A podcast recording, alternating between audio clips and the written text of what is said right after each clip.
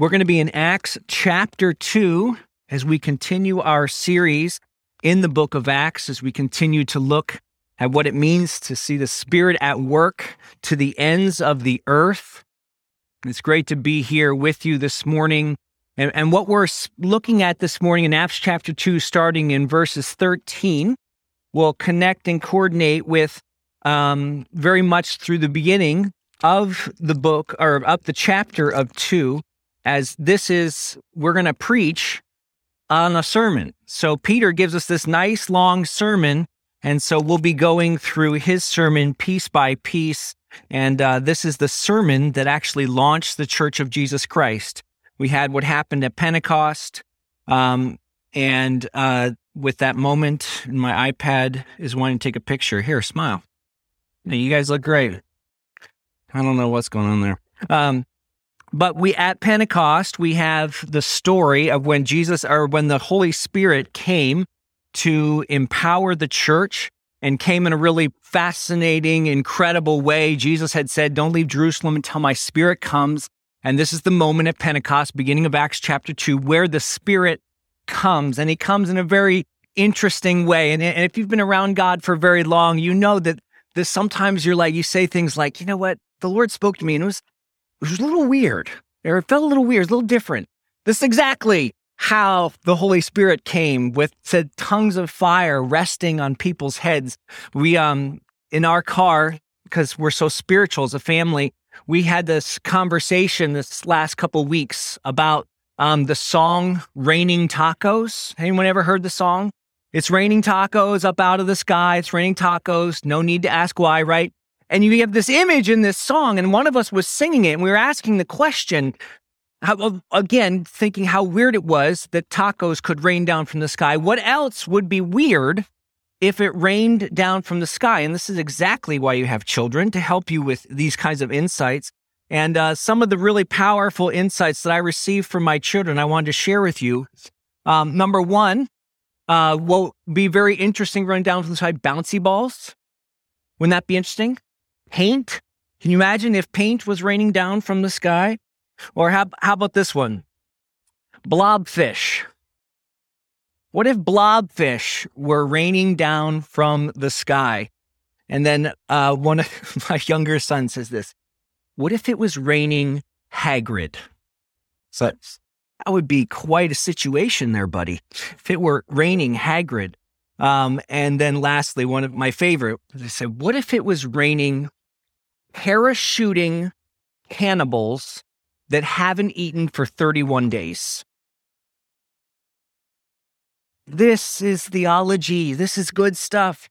Among these profound, beautiful answers was the description of tongues. What if it was raining tongues? And then another ones was, what if it was raining some type of fire, flaming arrows? But it is so strange and unusual. And we, we, if you've been around Acts chapter two for a while, you might think, oh, okay, flaming tongues appearing on the heads of the people. You might think, oh, that's normal. That's not normal, right? Guaranteed you've never seen that. If you thought raining tacos was odd, here's odd. And so what's happening in the beginning of Acts chapter 2 is you have this mighty movement from that Christ has sent the Spirit and the Spirit has come in this mighty movement and it has made everyone go into disarray because you have the people 120 followers of Jesus that are experiencing this great movement of God and you have thousands of other people onlooking just wondering what is going on? What does this mean? And in this cacophony of confusion, you know, it's not one person getting up and then the other person. It's literally everyone is hearing their own languages spoken from people's mouths who don't know their language. And they're walking around, wandering around this incredible, beautiful, but chaotic scene. And in verse 12 in Acts chapter 2, there's the first question. There'll be two questions in our text that Peter addresses. The first question is from Acts chapter 2, verse 12. Simply, they said, What does this mean? What is going on? And Peter gives this sermon, the sermon that launched the church of Jesus Christ in the world. He gives this sermon to then speak, This is what's happening. And there'll be a second question they will give in response to his message. But this morning, we look at the totality of his message, and we're going to take it in bite size this morning. First off, we're going to read Acts chapter 2, 13 to 21. If you'll meet me there, 13 to 21, and then we'll go through it from there. 14 to 21, I'm sorry.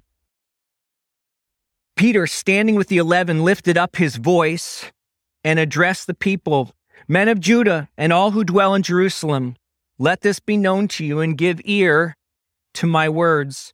For these people are not drunk as you suppose. It is only the third hour of the day, which is nine in the morning. But this is what has been uttered through the prophet Joel. And in the last days it shall be, God declares, that I will pour out my spirit on all flesh. And your sons and your daughters shall prophesy, and your young men shall see visions, and your old men shall dream dreams. Even on my male servants and female servants, in those days I will pour out my spirit, and they shall prophesy. And I will show wonders in the heavens above, and signs on the earth below blood and fire, vapor of smoke. The sun shall be turned to darkness, and the moon to blood, before the day of the Lord comes, the great and magnificent day. And it shall come to pass that everyone who calls on the name of the Lord shall be saved. Lord, we come to this text this morning rejoicing in your originality and your creativity. We come and gather as the church because of this text. We come and gather in recognition that what's happening here is not just human moments, what happens as, as your church goes to Guatemala is not just a human thing. As, as the refugee crisis of over 1.3 million people who have left Ukraine, with that number growing by the minute, and, and what's happening at the Word of Life camp is they have access to over a hundred of those people to love and care, that it's more than just human things going on. We rejoice in your Holy Spirit and we pray for understanding into this sermon of Peter this morning. In Jesus' name, amen. So, in response to this question, what is going on? The sermon that launched the church, Peter gives this sermon in response to what is happening here. And the first things he's going to say is simply this What's happening, this Holy Spirit moment, has always been a part of the plan. This has always been a part of the plan of the Godhead. And Acts 14 through 21 is Peter not saying, Hey, this is a great new idea that Jesus had right before he went up to heaven. And he's like, Oh, I'm leaving. What are we going to do? So he decided to have a spirit come and like we're trying to patch things together. We're taking this day at a time. No, what Peter is saying, and in this passage, in this sermon, he quotes three different Old Testament prophecies to again reiterate this is not a new story that has come. This is the same story, the same plan that the fiery unity of the Trinity has had all along. It has taken place today, but today has been planned a long time. Secondly, the Spirit of God, we see in what Peter is saying and talking about this Spirit is powerful. They are clearly under the influence of something. This is why there's an accusation, right? I think they might be drinking. There's something else going on that's influencing their behavior. And Peter comes to say, yes, there is another type of influence that's going on. In the Acts 2, we see is a mighty, rushing, powerful wind. Pastor Mark talked about this last week fire appearing above their heads and ability to speak language all over the place. This is not people speaking, hey Siri, you know, translate into Parthian. This, this is this moment where they are able to speak and understand in a way they could not unless there was something powerful influencing them. In the prophecy of Joel, we see him talk about dreams, visions, prophecies, wonders. The Spirit of God is not just a nice buddy that's come to dwell among men. The Spirit of God is powerful. Third, or letter C, the Spirit of God is now poured out. I love this. The Spirit of God is poured out two different times in the text, uh, in the prophecy from Joel in the text. It says in verse 18 and then in verse 21, or I'm sorry, verse 20, that the Spirit of God will be poured out. Well, what does being poured out mean? It means that there was something once somewhat contained and has now been poured out. It is contained no longer.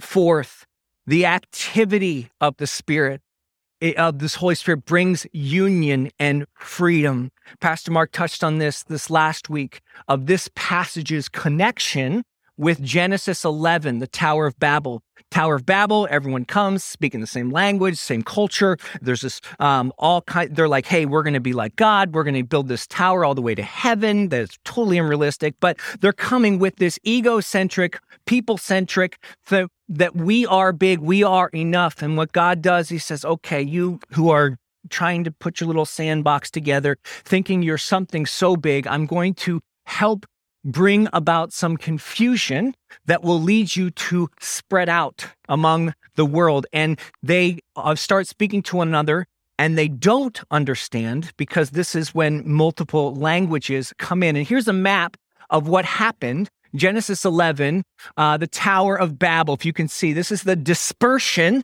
of where Babel was. And then when there was, they realized, hey, I understand this woman, but I have no idea what that dude is saying. And so I'm going to hang out over here. And so people groups come and then they begin to disperse. And the Tower of Babel is the beginning of that dispersion.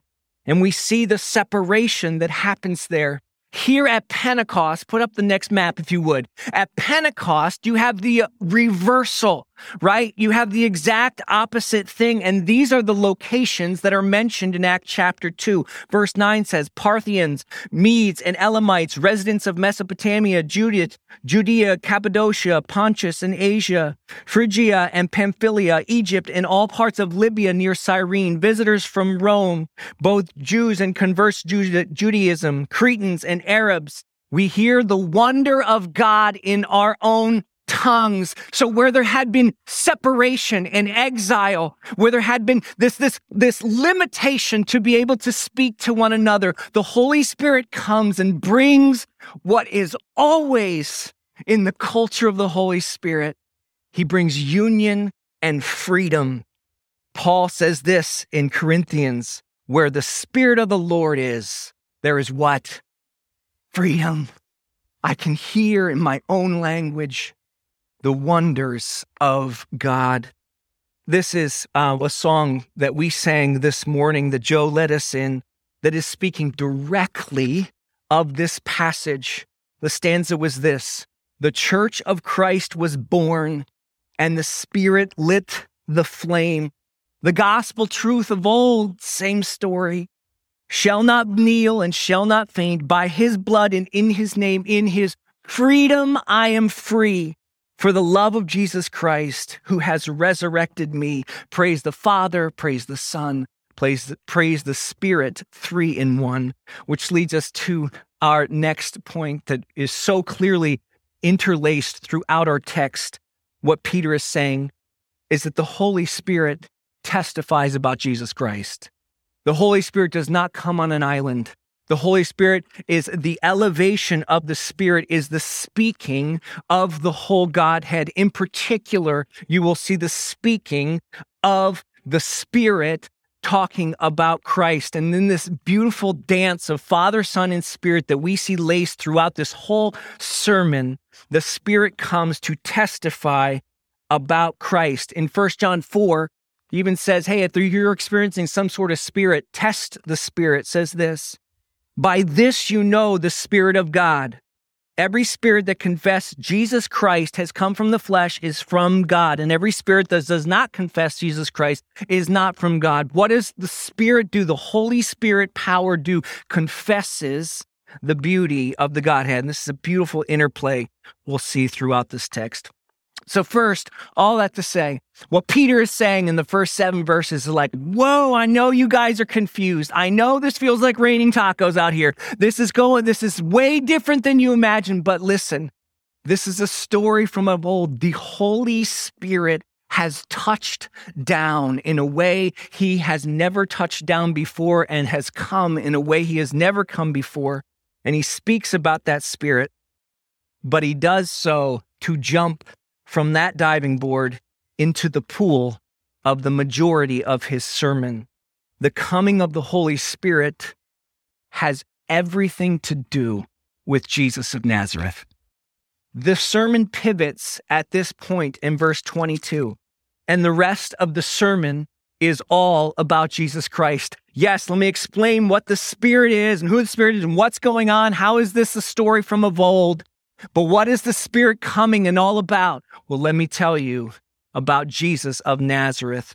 Um, read with me verses 22 through 36. Men of Israel, hear these words Jesus of Nazareth, a man attested to you by with by God with mighty works and wonders and signs that God did through him in your midst, as you yourselves know. This Jesus, delivered up according to the definite plan and foreknowledge of God, you crucified and killed by the hands of lawless men. God raised him up, loosing the pangs of death, because it was not possible for him to be held by it.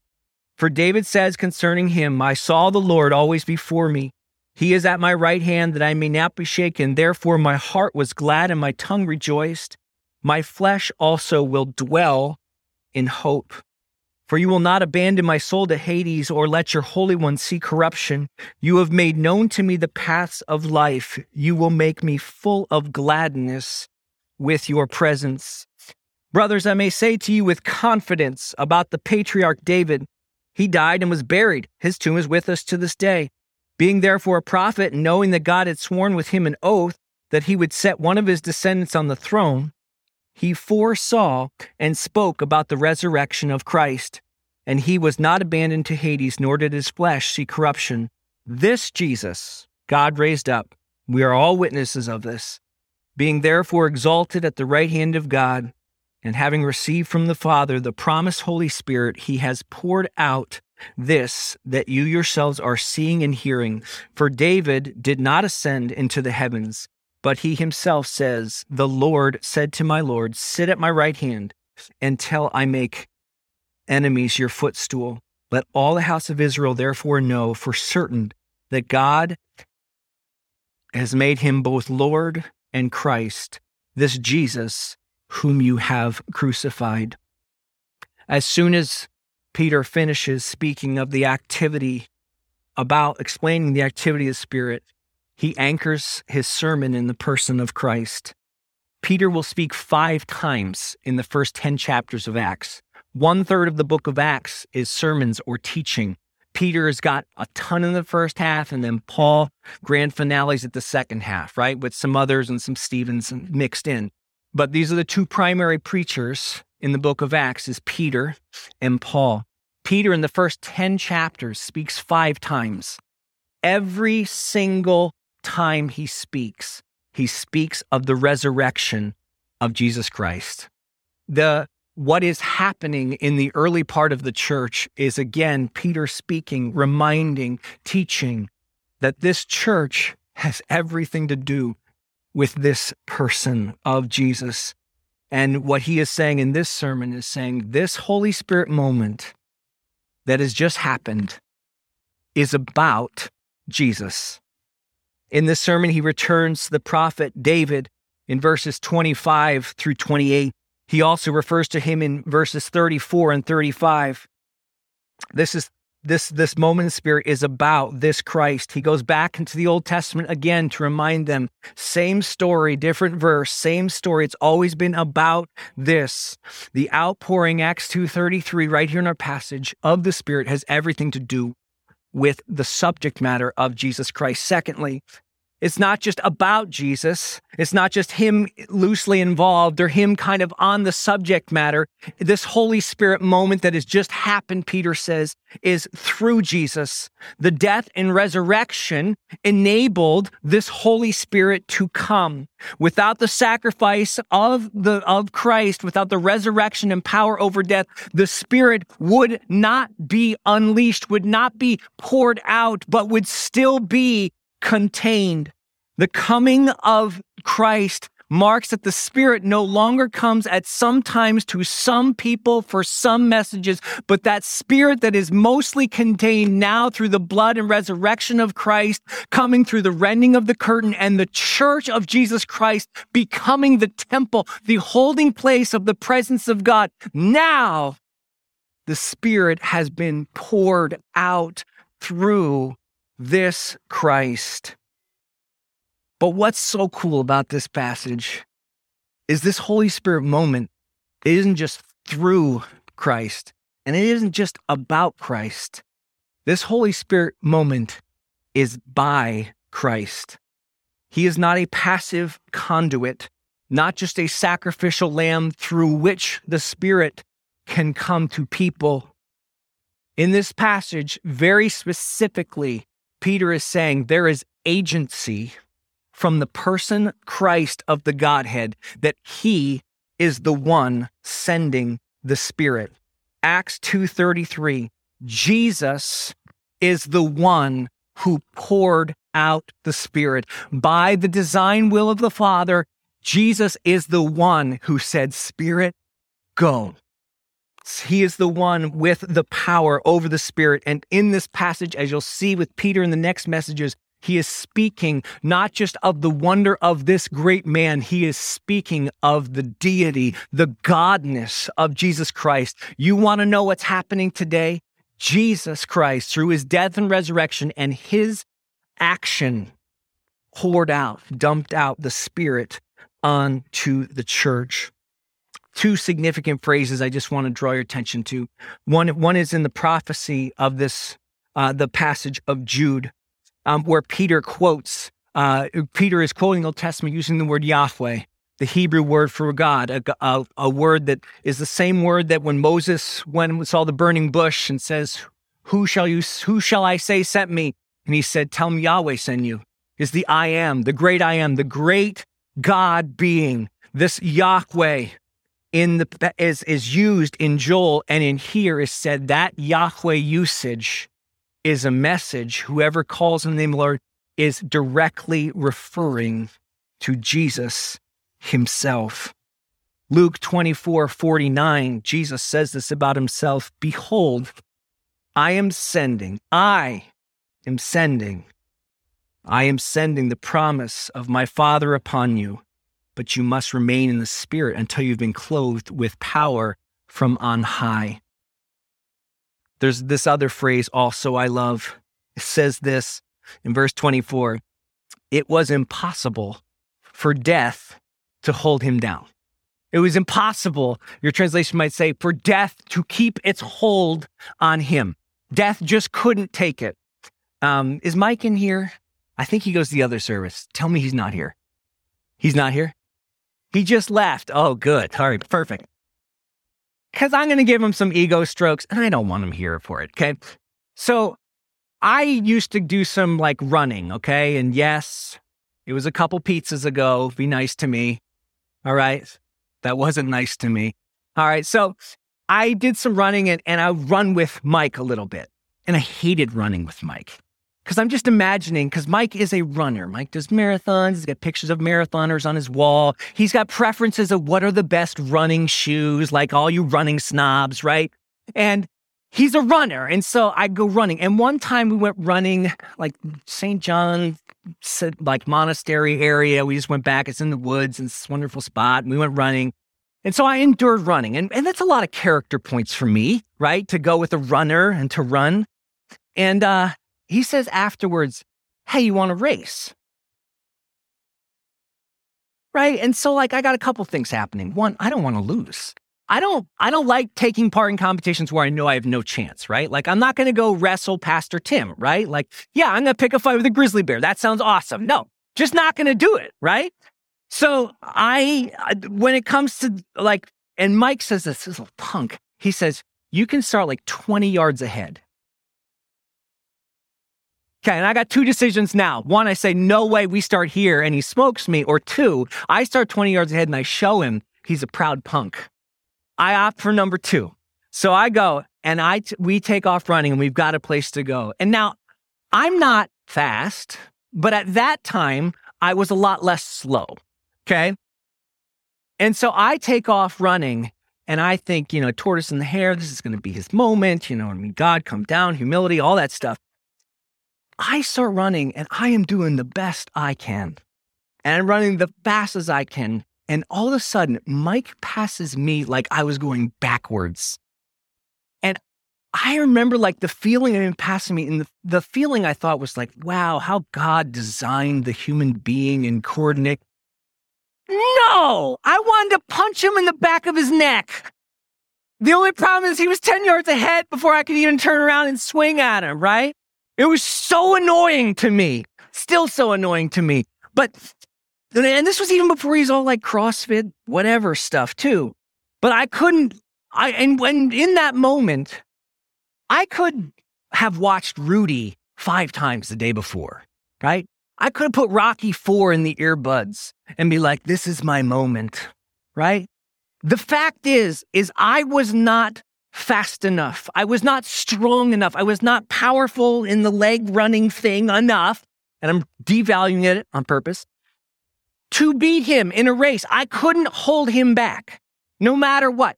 If he would have given me 30 yards, I would just be 30 yards embarrassed today, right? But no matter what, I do not have the capacity, did not have the capacity to possibly hold Mike back from beating me. What Peter is going through and saying in this passage, he's not belittling the power of death. Death would take Peter too. Death would have taken Peter's family and descendants and people he loved. He would have known people who have died from disease and pain. He would see people who, who will be martyred for their testimony. He knows the power of death, and yet he says this about this Christ very simply oh, it was impossible for death to keep its hold on him. Death was not powerful enough to bury him for long. The stone not strong enough to hold him, that the thing that held him there was not enough to keep him down. What Peter is saying in this testimony to the very beginning of the church is that Jesus has power. Jesus did not come to just be a good example, to start a nice movement. He had not come to just show a path or be a wise sensei. What he is coming to do is conquer the grave. And it, Peter is saying, and it wasn't even close to a fair fight. And I know when we're talking about our own stories and our own pain and our own confusions and our own things that keep us down, there's so many things where we feel like we can just say, I just can't do it. I just can't face it. I just can't stop it. I just can't take it. I can't find the strength. I can't muster the courage. I can't bear to hope. And you might be sitting there and say, Listen, preacher, where are you going? Because you don't know the size of my pain. You don't know what I'm trying to overcome in my story. You don't know the weight of the family secret that I carry. It, what I would simply say to you is the treasure of this, this New Testament that we're looking at is that there is a deep acknowledgement that human suffering is real it is complex. It is devastating. But it is impossible for death to hold on when Christ is there. Jesus said, Be of good cheer. I have overcome the world. What does this mean? This means if you're of faith in Jesus Christ, your witness in your workplace, in your neighborhood, in your family, it's not how good you're being, good behavior or or way or talking people into like understanding what your uh, giant perspective is on the things of the world. No, the testimony is the same as Peter. It has everything to do with the person of Jesus Christ, not about the movement of Christianity, but asking simply the question what are you going to do with Jesus? First question they ask, verse 12, what does this mean? And now we come to the second question that Peter responds to in verse 37. Verse 37, read with me to the end, to 42. When they heard this, they were cut to the heart and said to Peter and the rest of the apostles, apostles Brother, what sh- brothers, what shall we do? And Peter said to them, Repent and be baptized, every one of you, in the name of Jesus Christ for the forgiveness of your sins, and you will receive the gift of the Holy Spirit. For the promise is for you and for your children and for all who are far off, everyone whom the Lord our God calls to himself. And with many other words, he bore witness and continued to exhort them, saying, Save yourself from this crooked generation. So those who received, your translation might say, accepted his word were baptized, and they were added that day 3,000 souls. I love this. First thing, what does this mean? Peter says, I'll tell you what it means. It means this is the incredible Holy Spirit that has come, and this Holy Spirit has everything to do with the witness of Jesus Christ, who's died and raised again. And then they said, Okay, you catch the question? Second question, what shall we do? What shall we do? And this is where, like, it's a little, I want you to hear me right here. And I, and I know I can't control that. And so, um, I have no desire right now to try to manipulate or to like force anything upon you, like to, to try to like coerce you or, or cleverly get you to, to think something you don't think. But we can't look at this passage and actually say, how do we apply this passage and not allow room for God to work? Because when people said, How do we apply these words, Peter? What do we do? Peter says, I'll tell you what you do. He says, You turn and you trust. Whole aspect of repentance is simply the aspect of turning, right? Saying, Hey, I'm going my own way. It's not working out. I need Jesus. I need to come to his way, his truth, his freedom.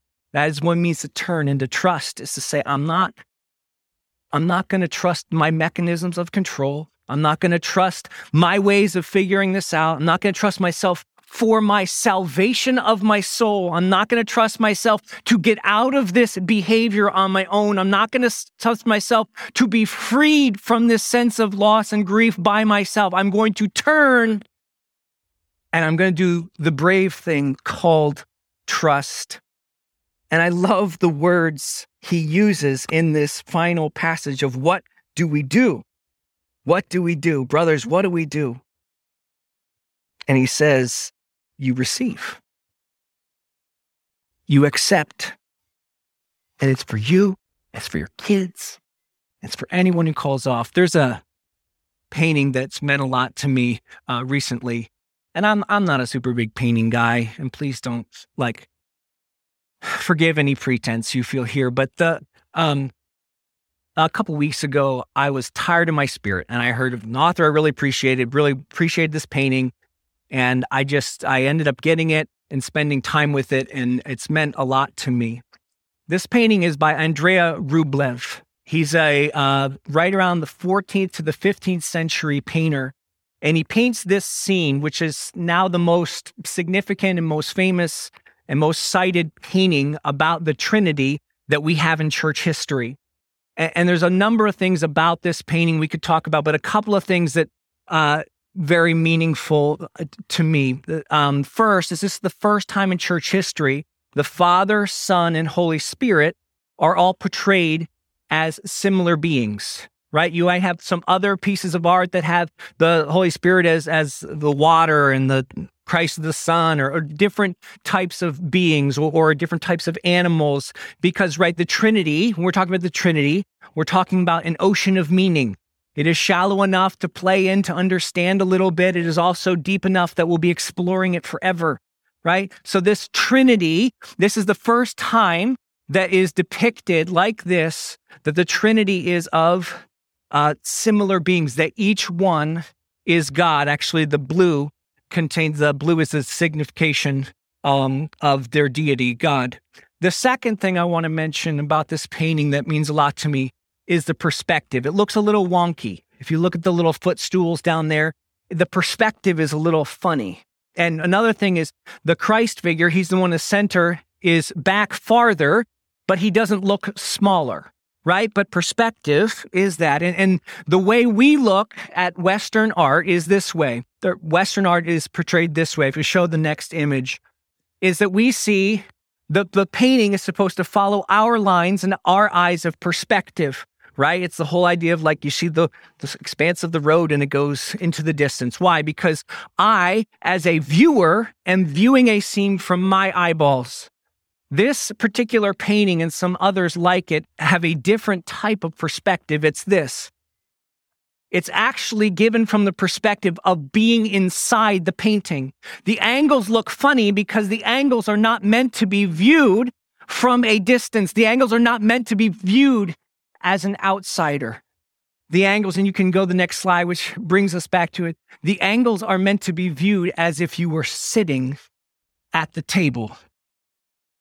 This morning, we're just going to have a simple, some moments of where the Holy Spirit might do his work. I don't know what God's going, doing in your story. And as I look at what Peter's talking about, neither did Peter. My guess is whatever he's doing in the story, it didn't start when the music started this morning. There's been a there's been a calling towards you, an invitation that has been coming. an invitation to come. You need to, you need to turn from which devices you're trying to live in your life, what you're trying to put, get things by, trying to get to, whether it's by trying to get to heaven by, or you're just trying to get through the week by, and it's not functioning well. And what you need is a little bit less of you and you need the power of Jesus Christ. And this morning, simply following what the text is saying with the Trinity laced throughout this whole text, you are invited into the dance of God. The fellowship with the Father, Son, and Holy Spirit. We're going to give um, just a couple moments this morning. If Joe, where's Joe? Joe is with Mike. I don't have anything nice to say about Joe, so I actually want him here. Again, we're just going to give some moments to respond in honor of the text because that's it. If the Holy Spirit is getting a hold of you, Holy Spirit says less of you, you need more of Christ. Going to just give you a few moments to spend time with Him, whether that's for the very salvation of your soul that you needed to be added to the number of the church, or maybe you're a part of the church and you're living on your own. You're living um, a functional atheism. And you need to, in your story, in this moment, spend some time to return. Just going to give you a couple of moments and then Joe will close our time.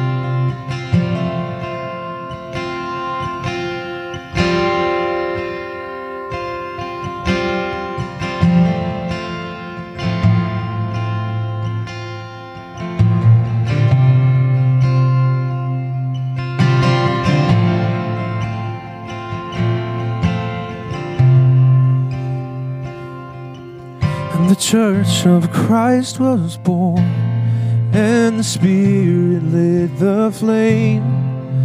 This gospel truth of old, shall not kneel, it shall not faint. By His blood and in His name, and in His freedom I am free.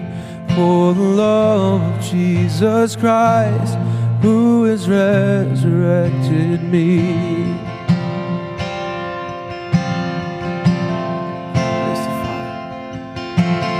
Praise the Father, praise the Son, praise the Spirit, three in one. God of glory, majesty, praise forever to the King of kings.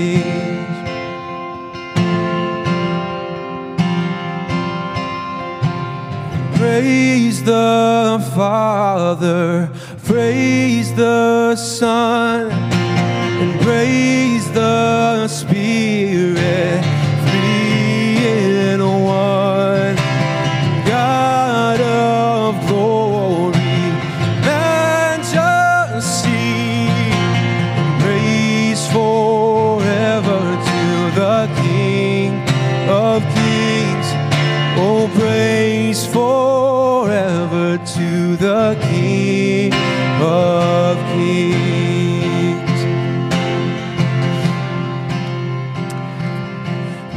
always, God, we're going to keep singing. you're so good.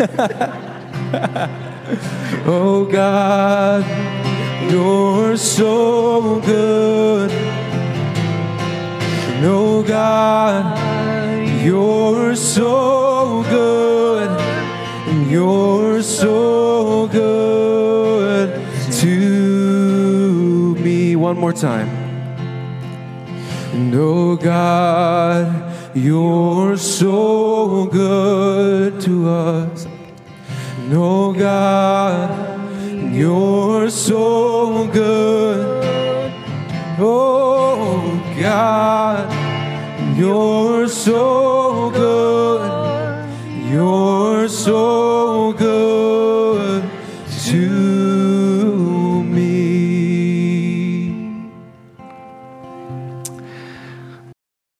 We never want to lead a church. It doesn't have room for the Spirit of God. Amen.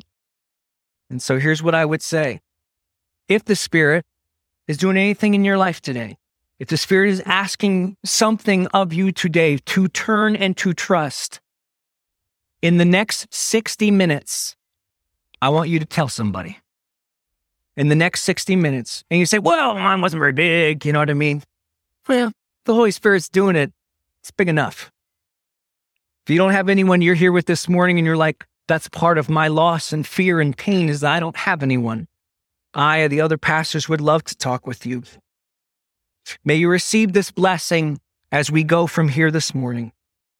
May the grace of the Lord Jesus Christ and the love of the Father and the fellowship of the Holy Spirit be with you all.